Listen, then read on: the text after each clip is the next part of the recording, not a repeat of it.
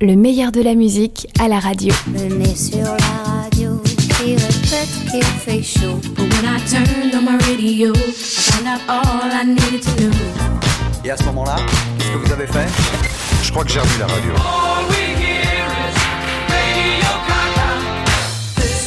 Radio Cash Pirate Satellite et les radios chantaient.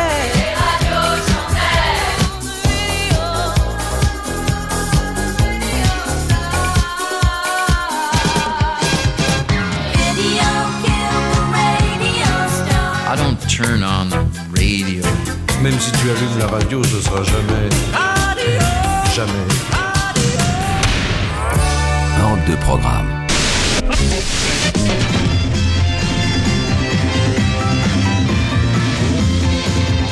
Là, je sens que j'ai envie de faire un blanc.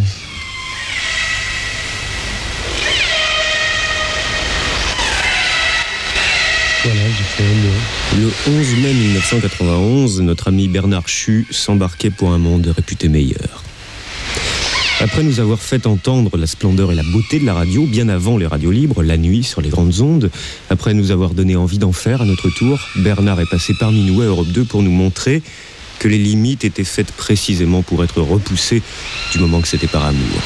C'est peu dire que nous nous sentons orphelins, et c'est peu dire que nous lui dédions cette série. Voilà, j'ai fait un blanc. C'est bête, hein, mais de temps en temps, ça fait un truc bien dans l'oreille. J'en refais un, tiens.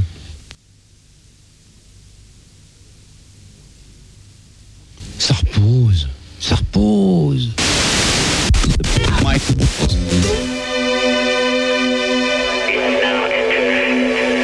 Au grand bazar radiophonique, on trouve des modèles pour tous les goûts et de toutes les tailles. Au début, il y avait la dimension nationale avec les stations de service public, les seules à être diffusées sur l'ensemble du territoire français. Il y avait aussi bien sûr la dimension internationale et toutes les joies des ondes courtes. Des dimensions bâtardes avec les radios périphériques, soit sur la moitié nord ou sur la moitié sud. Et puis avec la libération de la FM est apparue une quatrième dimension dans laquelle nous allons voyager au cours de leur qui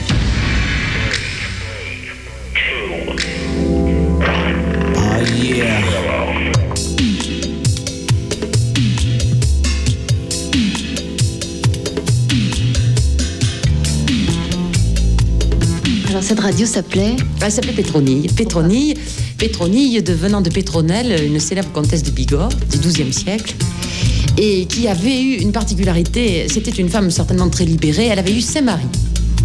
Elle les rejetait, elle les tuait, même certains, puisque le quatrième est mort aux oubliettes du château de Lourdes. Et elle avait finalement une passion pour les hommes, et le dernier lui a survécu. J'ai 10 ans ou les folles histoires de la radio FM, une série de chroniques reliées pleine fleurs par Europe 2 et le quotidien Le Monde. Chapitre 8, Voyage dans la dimension locale ou Portrait de la radio en voisine de terroir.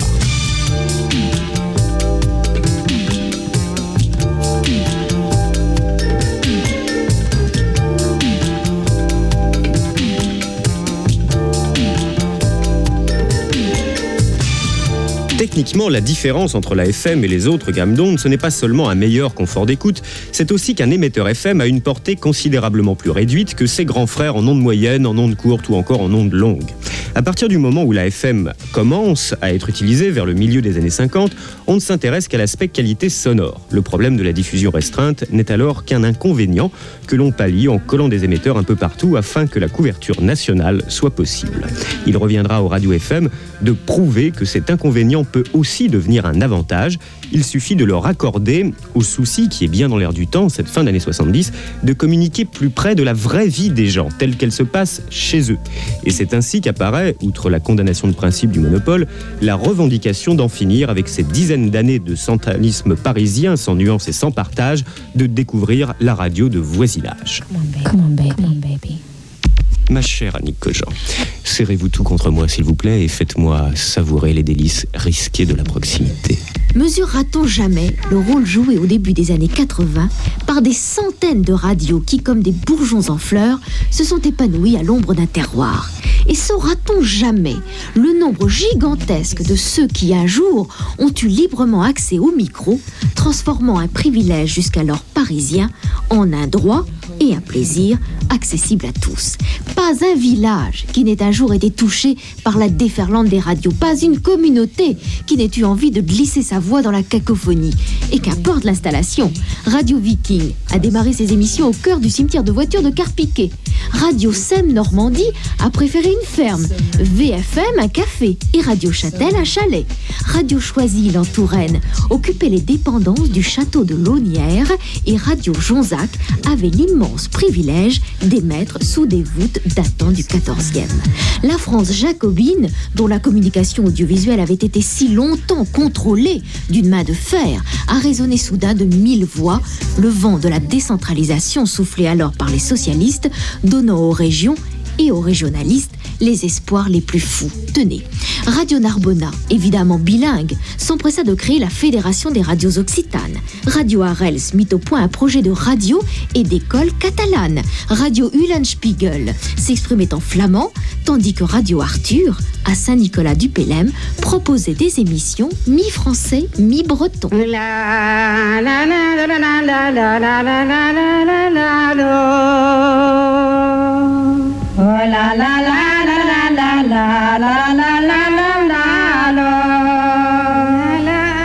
Le fait de l'intervention de la police dans la mairie, c'est ça qui a surtout fait connaître le Radio Brest Atlantique parce que je ne crois pas que ce soit l'écoute euh, compte tenu des arrêts, des incidents techniques qui a, qui a fait connaître le.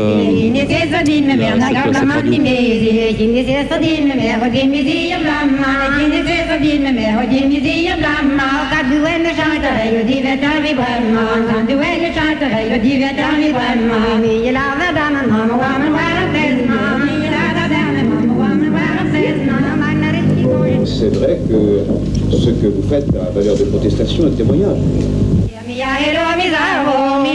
giro ya mi yahelo mi dago a bir viceno te una gana gabriele velo. Viceno te una gato ma velo. Mi yahelo mi dago una gana ya mingi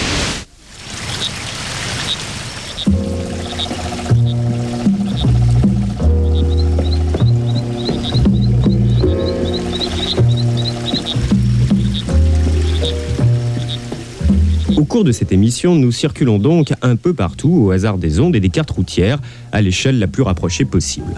Dès l'origine et le bon vieux temps des pionniers, l'affirmation de l'identité des radios libres passe par le drapeau de la dimension locale. Daniel Bedos s'occupe en 79 de la version Montpellier de Radio Riposte. Euh, on a émis aussi en barque, par exemple sur les temps de taux, euh, avec la complicité de quelques pêcheurs conchiliculteurs. Euh, euh, on avait organisé une émission sur 7 sur euh, la ville de Sète qui devait être transmise par, euh, qui devait être euh, entendue sur la ville de Sète, sur la situation de la viticulture méridionale. Vous voyez que les, thèmes étaient particulièrement emmerdants. Voilà. Et là, à cette occasion, on a émis d'une barque, mais seulement s'était pas rendu compte que la montagne de Sète était une zone d'ombre incroyable. Et l'émission a été entendue sur deux villages, je crois, ou, trois baraques de pêcheurs autour de la, autour de l'étang de Taux. Voilà le genre de, choses que nous faisions avec finalement beaucoup d'humour. Tout ça a été émaillé par une musique de Supertramp, euh, des chansons de Marty pour faire un peu occitan, parce qu'on croyait beaucoup à la région. Nous nous battions, euh, nous, pour euh, des radios de proximité, des radios euh, où le peuple, entre guillemets, les gens pourraient s'approprier un moyen de communication comme avaient été conquis les lois sur la liberté de la presse écrite, par exemple, etc. Et nous étions dans une illusion folle parce qu'on croyait effectivement euh, que des radios conviviales, locales, etc., euh, allaient être euh, immédiatement à l'abri de, tous les projets que sur le plan publicitaire, disons, ce que ça pouvait représenter la radio par rapport à des ressources publicitaires, euh, on croyait que ces radios pouvaient euh, se mettre à l'abri de ça. Et en fait, nous étions dans l'illusion la plus totale parce que les radios, le type de radio que nous défendions, euh, emmerdait tout le monde, ça c'était clair, et que historiquement maintenant on peut, on peut quand même l'affirmer, les radios FM qui émettent sur la bande FM n'ont plus rien à voir avec, je, je dis sous réserve quand même, mais la plupart des radios FM actuellement n'ont plus rien avec ces projets un peu utopistes euh, qui sortaient des années 70 euh, euh, et des illusions 68 tardes pour aller vite.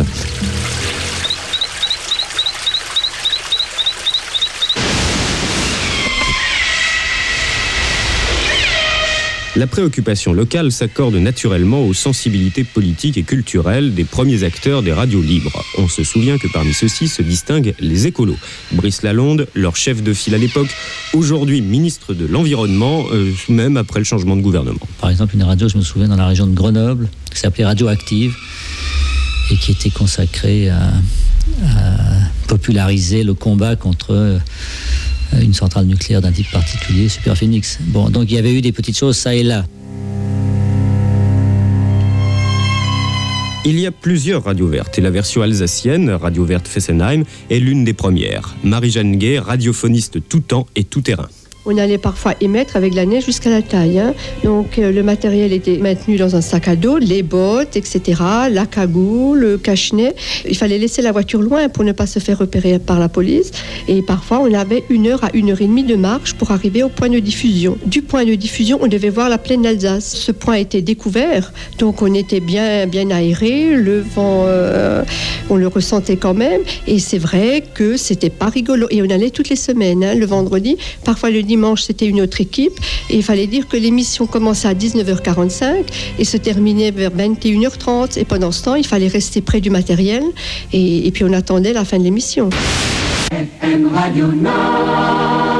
1986, Laurier de la FM, premier prix, Radio Nantes. Bouteille divine et plats exquis, bon appétit. Alléluia, les petits seins sont maintenant ouverts tous les midis. Rougis aux fenouilles, on s'agenouille, foi confit, vous êtes bénis. Le saumon vaut tous les sermons, pêcher sans regret, risquer l'enfer jusqu'au dessert. Aux petits seins, tout est permis, tous les midis, c'est paradis, sauf le lundi. Quand on a l'esprit fin, on réserve aux petits seins. Appelez-le Saint Patron au 48 46 37.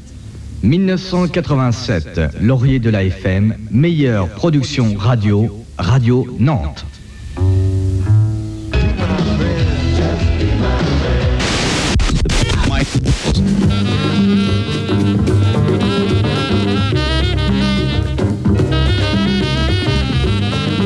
Dans la mouvance écolo, on trouve un certain nombre d'oiseaux rares. L'un des plus flamboyants est Georges Polinski, qui commet ses premiers méfaits dans le Nord. Moi, en tant qu'éditeur, je dirais, j'intervenais très directement sur trois radios. Sur Campus, sur Détraqué, Détraqué étant vraiment ma radio, et sur Calamine. Voilà, ça c'est les trois radios sur lesquelles j'intervenais. Sur les autres, je, dirais, euh, le matériel appartenant à Radio Campus, j'étais chargé je dirais, du, du transport, de la mise en route, de la surveillance, enfin que sais-je, de l'aide, de l'aide technique de- concernant ce matériel. Mais, mais comment ça, ça s'organisait? Comment vous faisiez pour utiliser le même émetteur? Eh ben, on tournait, je dirais, dans, dans cette belle région qui est le nord de la France. Auparavant, on sollicitait un certain nombre euh, euh, de personnes qui avaient des appartements situés assez haut dans les villes pour pouvoir nous héberger, parce que bien entendu, on était poursuivis. il fallait sortir. Il fallait non seulement monter toutes ces caisses clandestinement dans les appartements, mais il fallait sortir les antennes par le toit. Quelquefois, on les laissait dans les appartements. Il fallait annoncer par voie de presse ou par, par voie de tract qu'il allait y avoir une émission de radio pirate. Enfin, c'était vraiment. euh, c'était. Maintenant, avec le recul, c'était très amusant.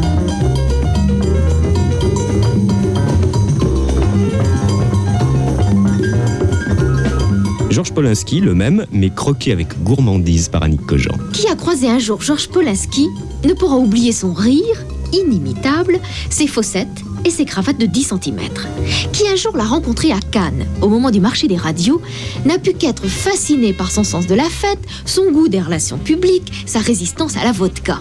Qui enfin l'a vu à Moscou remplir des cahiers d'écriture cyrillique, serrer des mains, sympathiser avec les professionnels de la radio comme les apparatchiks, a pu comprendre la forte affinité qui le rapproche des Slaves, lui le fils d'aristo polonais devenu ouvrier dans le nord de la France après la dernière guerre. Mégalo, parano, rigolo, c'est un aventurier bien plus qu'un homme d'affaires et la passion l'emportera toujours chez lui sur l'intérêt ou la raison. Il est à l'aise partout, joue les déracinés, s'impose d'abord dans le nord comme pirate dynamique avec un vieil émetteur belge dont il assure la rotation chaque soir de la semaine. Le lundi à Tourcoing pour Radio Détraqué, le mardi à Roubaix pour Radio Calamine, le mercredi à Lille pour sortie de secours, le jeudi à Arras, c'est pour Boyau Rouge, le vendredi pour Campus. Polanski adore ce rythme effréné et sa clandestinité. Puis il débarque à Nantes. J'avais démissionné des acédiques pour trouver un travail. Et j'étais donc représentant dans une société qui s'appelle SNRC, qui est à Lyon. Et puis j'ai démissionné de cette société parce que j'en avais assez pour faire un autre, un autre boulot. Et cette boîte a trouvé qu'en fin de compte j'avais peut-être un certain nombre de compétences, m'a appelé au siège social à Lyon, elle m'a dit écoutez on cherche un directeur commercial pour l'Ouest, vous avez le profil, si ça vous intéresse on vous offre le poste à Nantes, euh, à charge pour vous de nous dire quand est-ce que vous êtes opérationnel. C'était un c'était quoi? C'était le 12 ou le 13 juillet. Je les ai regardés en leur disant bah, écoutez, je pense que je serai opérationnel pour le 2 août. Ils m'ont regardé, ils m'ont dit attendez, on est le 13 juillet, comment vous allez me mettre pour le 2 août? À Nantes Je savais pas où c'était Nantes sur le carte. je suis bon, on va voir. Et puis, euh, ce qui s'est passé, c'est que je suis rentré chez moi. J'ai commen- j'ai com- com- commandé un container SNCF. Tout ce qui est rentré dans le conteneur, je l'ai emmené. Tout ce que j'ai pas, qui pas rentré dans le conteneur, bah, je l'ai pas emmené. C'était aussi simple que ça. Par contre, ce que j'ai emmené, c'est un émetteur radio, puisque j'avais mon propre émetteur radio déjà à l'époque. Et je suis donc arrivé à- à Nantes avec euh, dans mon coffre de voiture quelque chose de très rare et de très difficile à trouver, un émetteur radio FM. Voilà. Puis il débarque à Nantes, Ah, où Radio. Atlantique se révèle accueillante. Mais il aime diriger et il fonde Radio Nantes, qui devient vite leader. Paris alors l'attire et ne résiste pas aux sirènes qui l'appellent pour fonder Kiss FM. Un conflit avec son actionnaire, des résultats décevants, lui font quitter le navire. Déjà, il ne pense plus qu'à l'Est, Varsovie et Moscou, où il passe désormais la moitié de son année. Mais Polanski n'est pas fou et n'a pas tout largué. Radio Nantes reste son fief et son vrai point d'ancrage. Vous êtes tous les bienvenus, sauf, sauf si vous êtes euh, policier urbain en civil. En civil, en, en tenue, en tenue. En civil, vous êtes super, on a besoin de vous. Parce que là, vraiment, vous pouvez aller écouter autre chose. Alors, tous les autres sont les bienvenus. hein. Allez, on va bastonner pendant trois heures. Nous sommes en Europe 2. Nous sommes euh, dans notre petit coin de France, en train de regarder euh, ce qui se prépare à devenir un très beau coucher de soleil.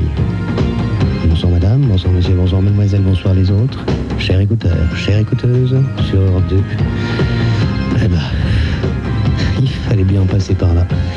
Faites-vous une raison. Voilà le retour de l'autre.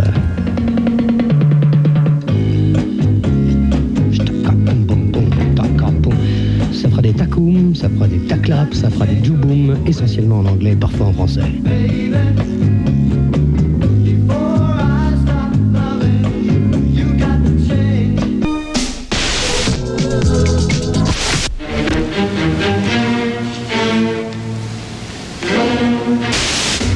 J'ai 10 ans ou les folles histoires de la radio FM, une série de chroniques reliées pleine fleurs par Europe 2 et le quotidien Le Monde. Chapitre 8. Voyage dans la dimension locale. L'une des expériences les plus célèbres de ces années où le combat pour la radio peut se nourrir de combats régionaux, c'est Lorraine Cœur d'Acier. Marcel Tria, aujourd'hui journaliste à Antenne 2, a débarqué en 79 à Longwy, ville sinistrée par la débâcle sidérurgique. Il va conduire une aventure à la fois militante, conviviale et régionaliste.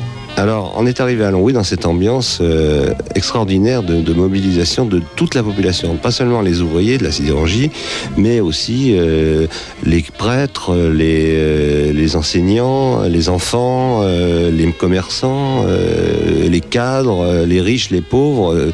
tout le monde avait compris que c'était vital pour la région. Voilà une région, si vous la regardiez de l'extérieur, c'était uniforme. Et quand vous rentrez, quand vous pénétriez à, à l'intérieur de, de- des quartiers, des maisons, c'était d'une richesse, d'une diversité politique, philosophique, religieuse, culturelle, avec ses apports d'immigrés euh, italiens, pour beaucoup, mais italiens du nord et du centre, pas les mêmes italiens, euh, des Polonais, euh, des Espagnols, il y avait un peu de tout. C'est une population qui est en, fait qui a disparu, puisque euh, rien n'a pu sauver la- l'activité économique de cette région. Il n'y a pas eu d'industrie de remplacement, pratiquement pas, rien n'a marché. Donc tous les jeunes se sont barrés euh, un peu partout. Et euh, il y a eu ce moment qui a fait que cette population n'a pas disparu sans rien dire. Elle a, avant de disparaître, elle a dit qui elle était. Elle s'est exprimée et il en reste quelque chose. Et c'est, ça appartient au patrimoine euh, culturel de- du pays. avec un manche cassé, une guitare électrique largement pourrie, évidemment, je vous dirai.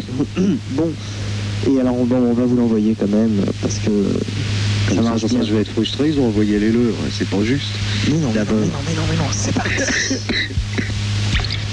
mais non, c'est pas Commissaire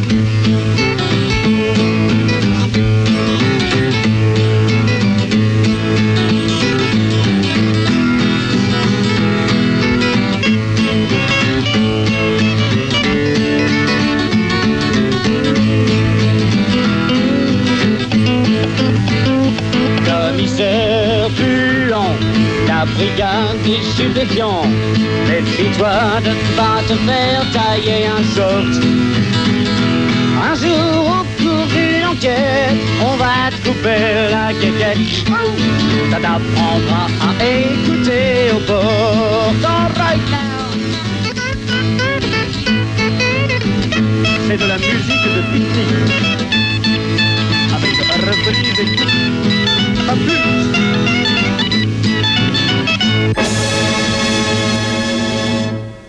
Principe était que tant que les gens ont des choses à dire, il n'y a aucune raison d'arrêter une émission parce que euh, ils éprouvaient tous cette frustration quand ils regardaient la télé ou la radio euh, normale, disons. Euh, dans leur idée, c'était ça, pour peu que ça devienne intéressant, et c'est la fin de l'émission, et tout s'arrête. Et là, bon, ils se sont passés leur frustration, en particulier celle-là, et parfois les émissions duraient, duraient, puis les autres attendaient leur tour, quoi, tranquillement. Bon, c'était pas grave. Parfois, il y avait des concerts aussi en direct. C'est des chanteurs qui venaient chanter euh, pour la radio dans le hall. Alors, c'était un monde incroyable. Et euh, ils chantaient et ça passait en direct sur la radio.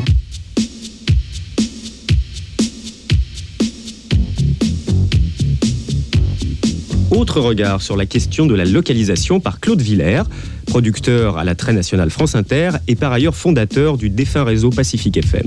Mais je vois pas vraiment la différence qu'il y a entre diffuser un disque de Michael Jackson depuis un studio à Paris et de diffuser le même Michael Jackson depuis un studio à Pithiviers, Ballaruc-les-Bains, où vous voulez. Je veux dire, quelle est, la différence? C'est ça la radio locale? Il faut pas rigoler. Alors, il faut que tout le monde se, lance dans une entreprise, c'est vrai. Euh, il faut qu'il y ait des différences. Et malheureusement, moi, je dois le constater, aujourd'hui où je ne suis plus qu'un observateur, je la vois plus beaucoup, la, di- la différence. La différence aujourd'hui, c'est quoi? C'est euh, pas le même euh, jingle? C'est il y en a un qui va plus être associé avec Carrefour et l'autre avec je sais pas Leclerc ou un autre? C'est ça la différence, mais ce sont les mêmes hit parades, les mêmes charts, les gens parlent pareil, l'expression locale. Mais moi j'ai eu des problèmes il y a des années parce que j'avais donné la parole à des gens qui avaient des accents. On me disait à l'époque, faut pas donner euh, la parole à des gens qui ont des accents. Les différentes couleurs de voix, couleurs d'accent de la langue française et bien sûr les langues régionales, voilà quelque chose qui fait irruption sur les nouvelles radios. On peut entendre entre autres du flamand, du basque et même du breton bretonnant. Oh, mais on avait des émissions en breton bretonnant. Ah, bien sûr. Bien sûr, on avait tous, on a, non, en dehors du fait qu'on soutenait tous les fest-noz, on avait aussi des émissions en breton. J'ai jamais rien compris d'ailleurs en breton. Enfin, c'est c'est une langue très intéressante. Mais comme je parle pas breton, je comprenais pas ce qu'il disait.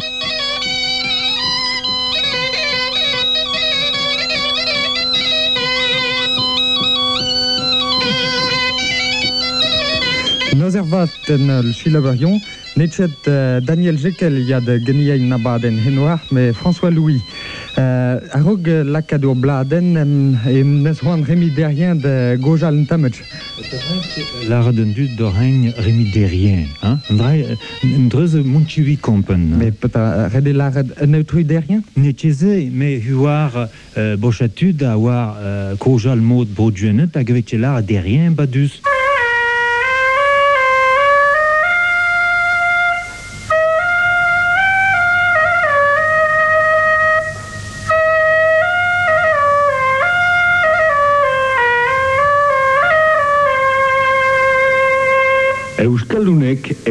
Euskalduneri.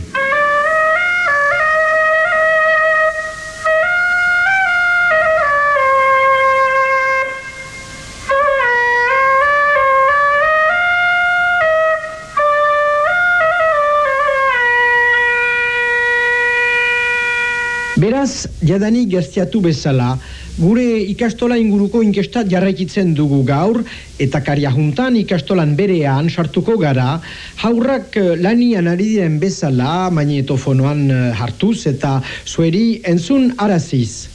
Kantu batzu emanen dizkigute haurrek, baina hori erresena da. Ukan ditugu ere ariketak, eta Euskarari buruz arituko duzue zoin hartamenduarekin ari zaizkoten haurreri hor ziren bi erakasliak. Teresar Belaizek errantzigun bezala haur bakotxa segitua da, bereziki nekez eh, jarraikitzen eh, balin badu. Jawel hoor, Rockcafé heeft er weer een hele dikke vriend bij. Mason Ruffner is de naam, met Just Be My Friend uit diens titeloze debuut-LP. Een schitterend debuut en let maar eens op.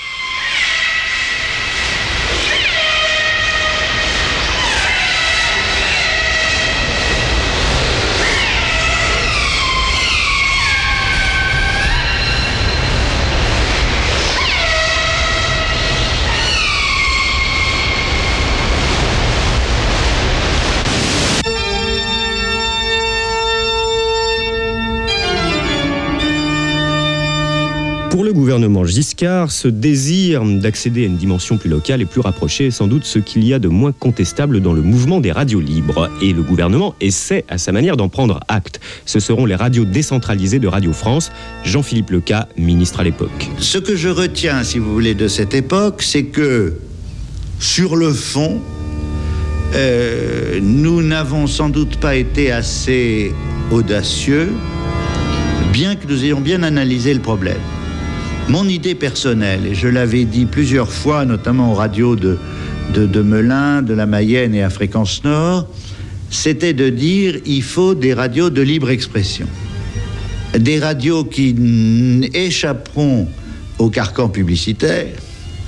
Et donc, il faut que leur support technique soit fait par la radio de service public. Mais que le micro soit ouvert euh, à la libre expression, à la libre parole. Curieusement, on craignait euh, un certain nombre de réactions au sein du service public. Parce que le service public, c'était quelques dizaines de milliers de salariés, fortement syndiqués, dans des syndicats qui n'étaient pas du tout favorables au gouvernement d'ailleurs, mais dont il faut voir que non seulement ils ne se battaient pas pour qu'il y ait des radios euh, libres partout, mais qu'ils y étaient foncièrement hostiles. Et en réalité, euh, l'un des dangers euh, qui existait euh, et qui a pu être surmonté en 81 parce que, comme c'était l'ambiance du gouvernement de la gauche, il y avait des ministres communistes au pouvoir, etc., les syndicats ne disaient plus rien, mais que nous rencontrions, et nous l'avons rencontré à propos des radios locales, c'était la résistance syndicale. Par exemple, quand on a dit à Radio Melun, on va faire les matinées entières, ça va être les associations qui vont s'exprimer librement et non pas des journalistes euh, de l'ORTF, on a eu des réactions hostiles des syndicats de journalistes de l'ORTF disant on, nous retire euh, notre métier que nous sommes seuls qualifiés pour faire et on va laisser parler n'importe qui. Euh, les choses sont jamais simples. Ça a été une période assez excitante néanmoins.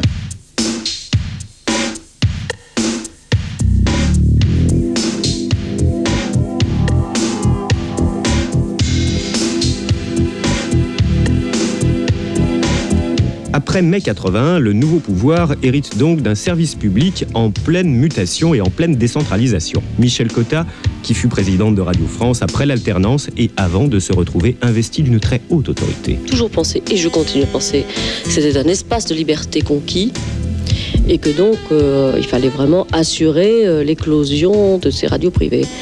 Et je dois dire que j'avais quelques mérites à penser ça, parce que j'avais été président de Radio France l'année d'avant, et comme président de Radio France, je m'étais aperçu que euh, ces radios locales étaient effectivement un danger pour toutes les grandes radios. Mais euh, juste avant que j'arrive à Radio France, Jacqueline Baudrier, qui était le président de Radio France euh, avant moi, avait laissé le feu vert à des expériences de radio de proximité. Donc au fond, en tant que président de Radio France, j'avais continué les radios de proximité.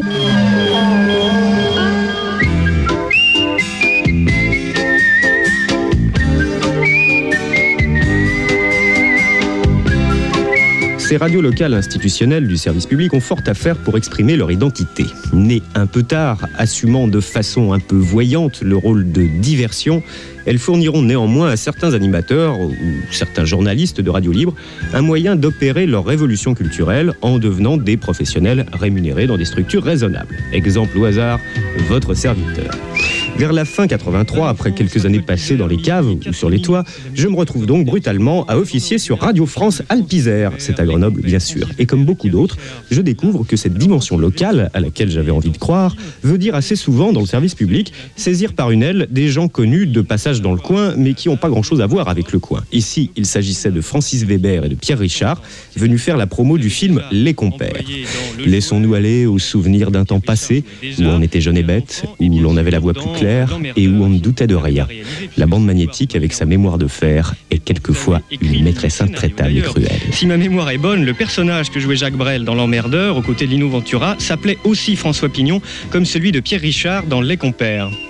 Bizarrement, mais non, mais il y a- il m'arrive une chose étrange, c'est que je ne peux écrire de film que si mes personnages s'appellent Perrin.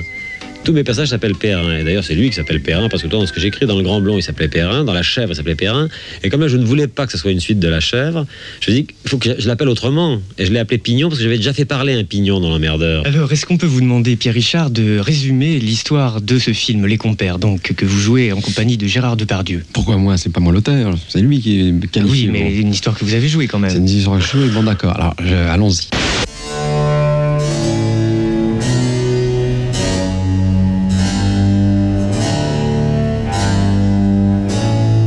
Il y avait un gag absolument extraordinaire dans les informations pratiques, c'était la nécrologie à l'antenne, qui avait lieu à 18h45 tous les soirs, par un journaliste qui à l'époque était à Sud Radio et qui faisait en plus de la FM euh, pour son plaisir. Et il faisait une nécrologie, alors il y avait les fameux canons de Pachelbel qui arrivaient à l'antenne à 18h45, et là on avait toute la liste des morts du, euh, département. Alors on a eu un très gros problème à ce moment-là. On a dû l'interrompre. Ça avait un succès fou parce que les gens savaient à 18h45 exactement à quel heure l'enterrement éventuel devait aller le lendemain.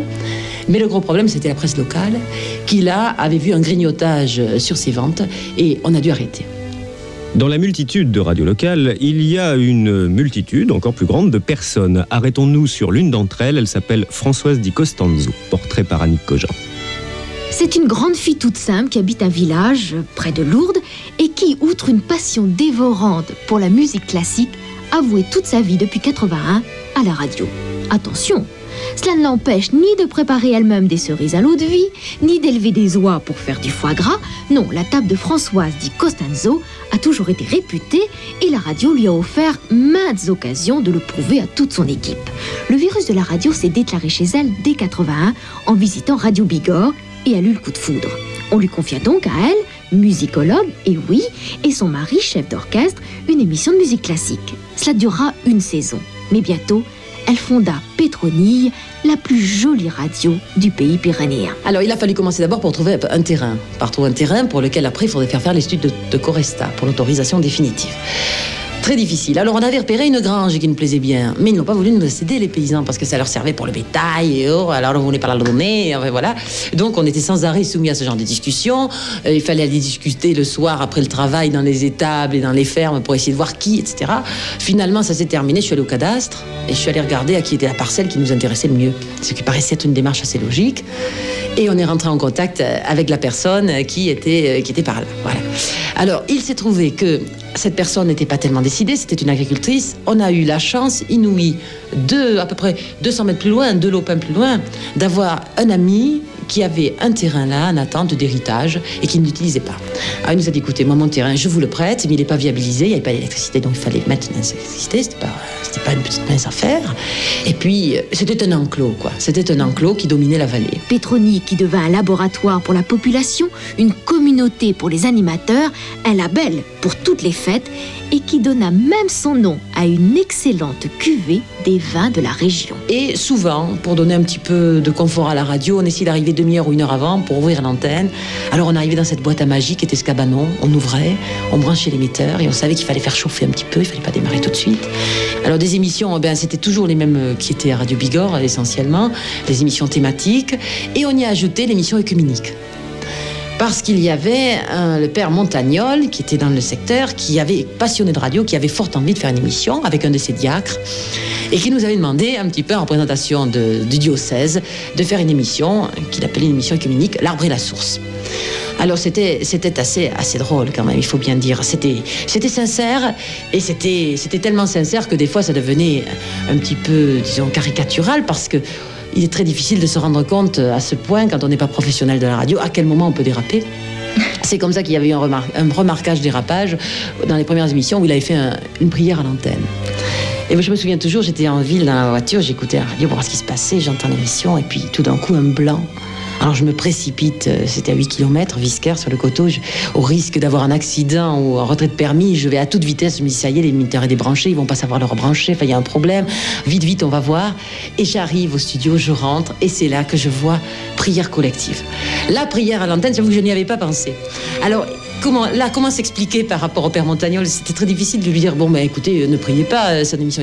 Mais lui expliquer que c'était pas forcément radiophonique, c'était pas évident, surtout quand, euh, quand ça dure au moins une dizaine de chapelets. Je veux dire, c'était pas une intention, c'était plus qu'une minute de silence, ça avait duré huit minutes. Chers auditeurs de France et de Navarre, très très chères auditrices, voici l'enregistrement exclusif de ces 8 minutes de prière muette.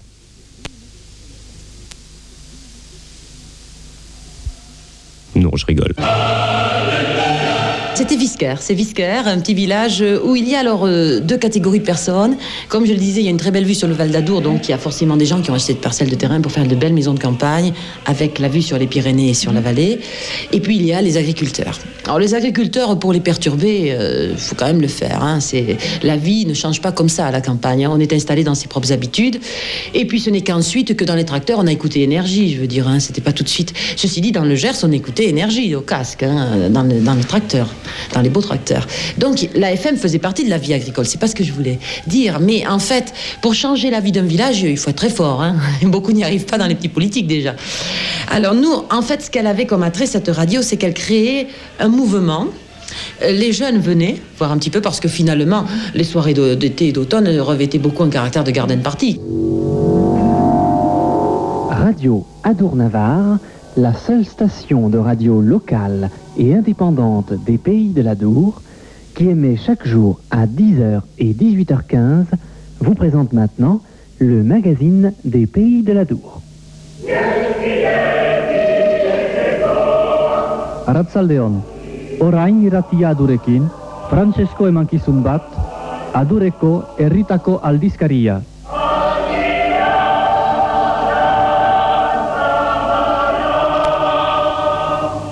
L'indicatif que vous venez d'entendre annonce les émissions du soir.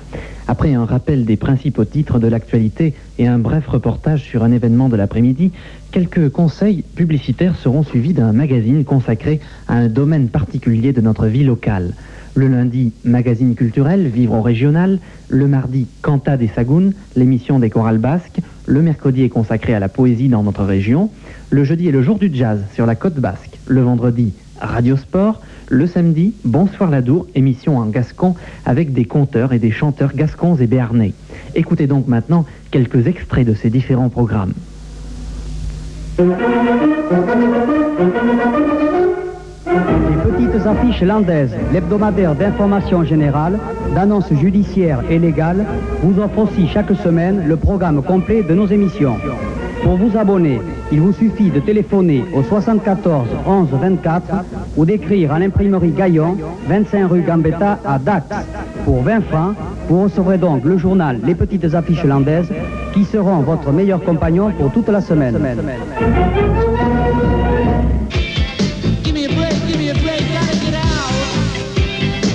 I'm stepping out, c'était le regretté monsieur John Lennon?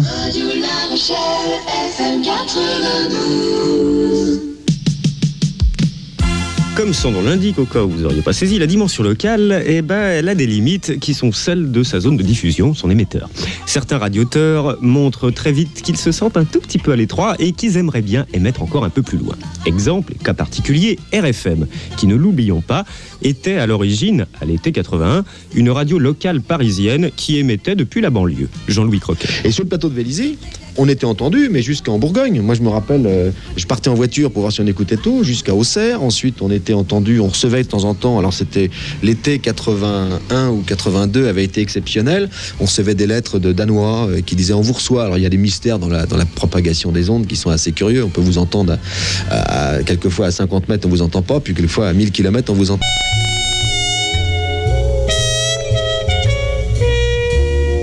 La radio de proximité, autre cas particulier avec Jean Croc, Radio SEM en Normandie. Le, point de départ, c'est moi qui ai acheté tout. Quoi. Hein, comme, hein, j'aurais pu m'acheter une bagnole, j'aurais pu m'acheter un, petit bateau, j'avais des copains qui intéressés par le voilier, je me suis dit, bon ben, on y va. Et j'y suis allé.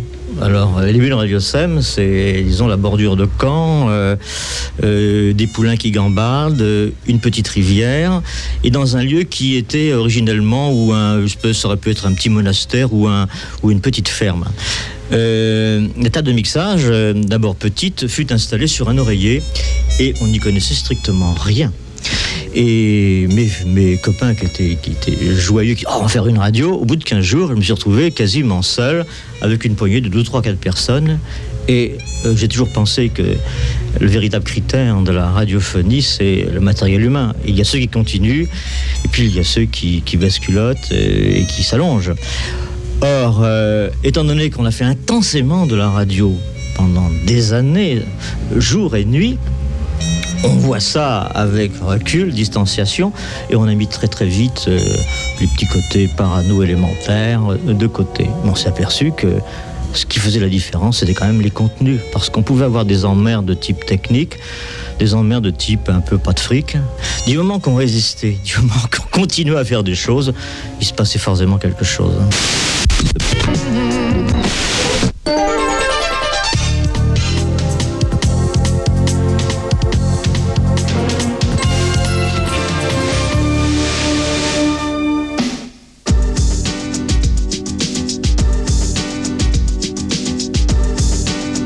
Pour beaucoup de ces stations locales, le passage à l'ère du marché après l'autorisation de la pub en 84 sera un révélateur. C'est aussi par là que va apparaître ou réapparaître une dimension plus nationale avec les réseaux. En effet, le circuit publicitaire en France n'est pas prêt du tout à s'adapter à l'échelle locale et certaines stations essaient vaillamment de résoudre la quadrature du cercle, une équation qui détermine leur survie. Georges Polinski et Yann Travaillé à Nantes. avec euh, Yann Travaillé, donc, qui maintenant est chez Cara Radio, on a monté ensemble la première campagne multiradio pour un client qui s'appelait, si ma mémoire est bonne, le CIO, donc, qui, est, une banque, hein, qui, est, une- est- qui est la déclinaison du CIC et qui souhaitait communiquer sur l'ensemble de sa région, qui était donc la Bretagne et la Vendée, et même, je dirais, les Deux-Sèvres. Et on a monté la première campagne radio. euh, oh là là, il y avait fou là. Ah, Yann m'avait 18, hein c'est peut-être 18, mais je sais qu'il y avait beaucoup de radios.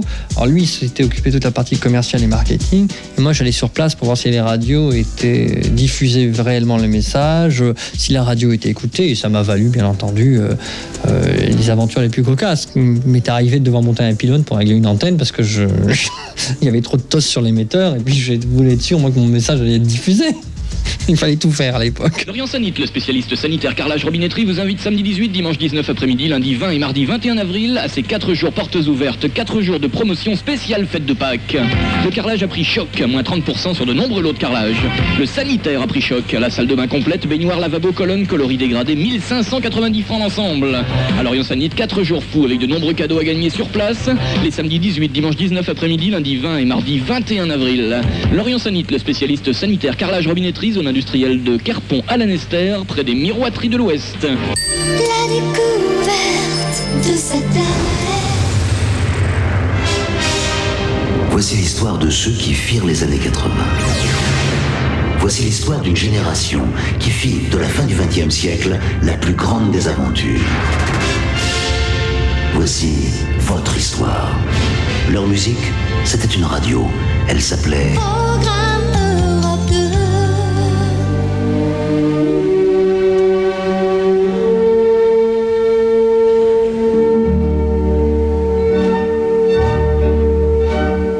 Mais les publicitaires renacleront toujours à suivre cette voie. Et lorsqu'apparaît le satellite Télécom 1A en 1985, beaucoup de radioteurs se rendent à l'évidence économique. Il est plus facile et plus rentable de vendre des espaces nationaux que des espaces publicitaires locaux. À ce titre, parcours de Pierre Bélanger, ancien écolo de choc, puis initiateur de Radio Cité Future à Paris, puis de la Voix du Lézard, toujours à Paris, il est parmi les premiers à passer à l'époque satellitaire.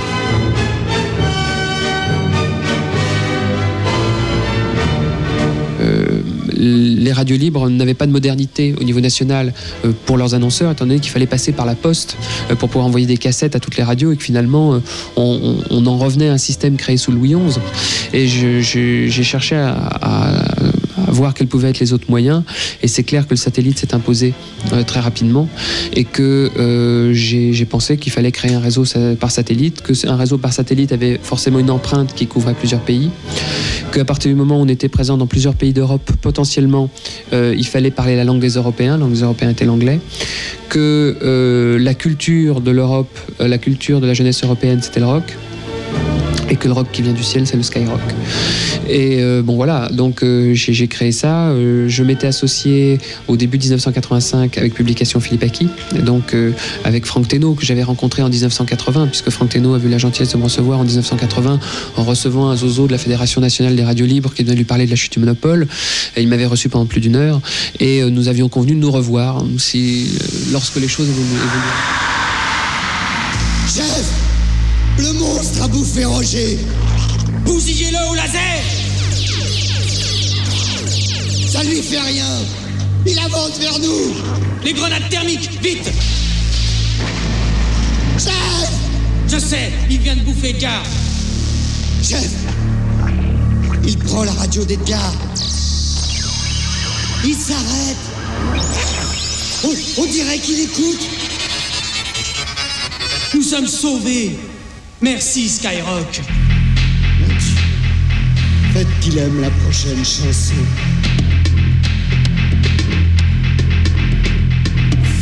Euh, Aujourd'hui, euh, il y a une offre sur la bande FM qui est totalement extraordinaire. Donc, euh, je crois que tous les objectifs ont été atteints. Euh, je crois que euh, on a, on a euh, participé à la transformation complète euh, des grands groupes de radio. Euh, qu'il y a un sang neuf à irriguer euh, en France et dans toute l'Europe euh, grâce à ce qui a été fait. Donc moi je, je trouve c'est hyper positif.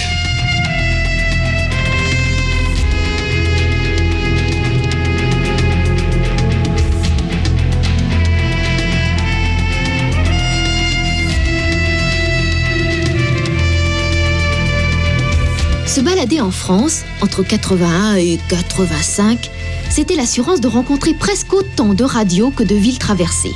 Mais à la différence du paysage américain, parsemé de sigles réfrigérants, WRTV ou KROC, la carte des radios françaises fait apparaître une multitude de noms plus savoureux les uns que les autres. Quel plaisir de chercher le nom qui convienne à la radio de son cœur. Il y a les rebelles, Radio Corsaire, Radio Géronimo, Radio Vercingétorix. Il y a les romantiques, Radio Golfe d'Amour, L'écho des Garrigues, Radio Lune ou Liberté Chérie à nos gens. Certaines ont le vent en poupe, comme Radio Alizé ou Radio Force 7. D'autres n'ont guère d'illusions, comme Radio Éphémère, Radio Provisoire ou même Radio Galère. Il en est d'amusantes comme Marie Poppins ou Radio K.I. Mo, et puis de très gourmandes comme Radio Pizza, Radio Berlingot, Radio Cerise, Radio Mirabelle, Radio Fraise des Bois ou Radio Rillette, devinez, installée au Mans.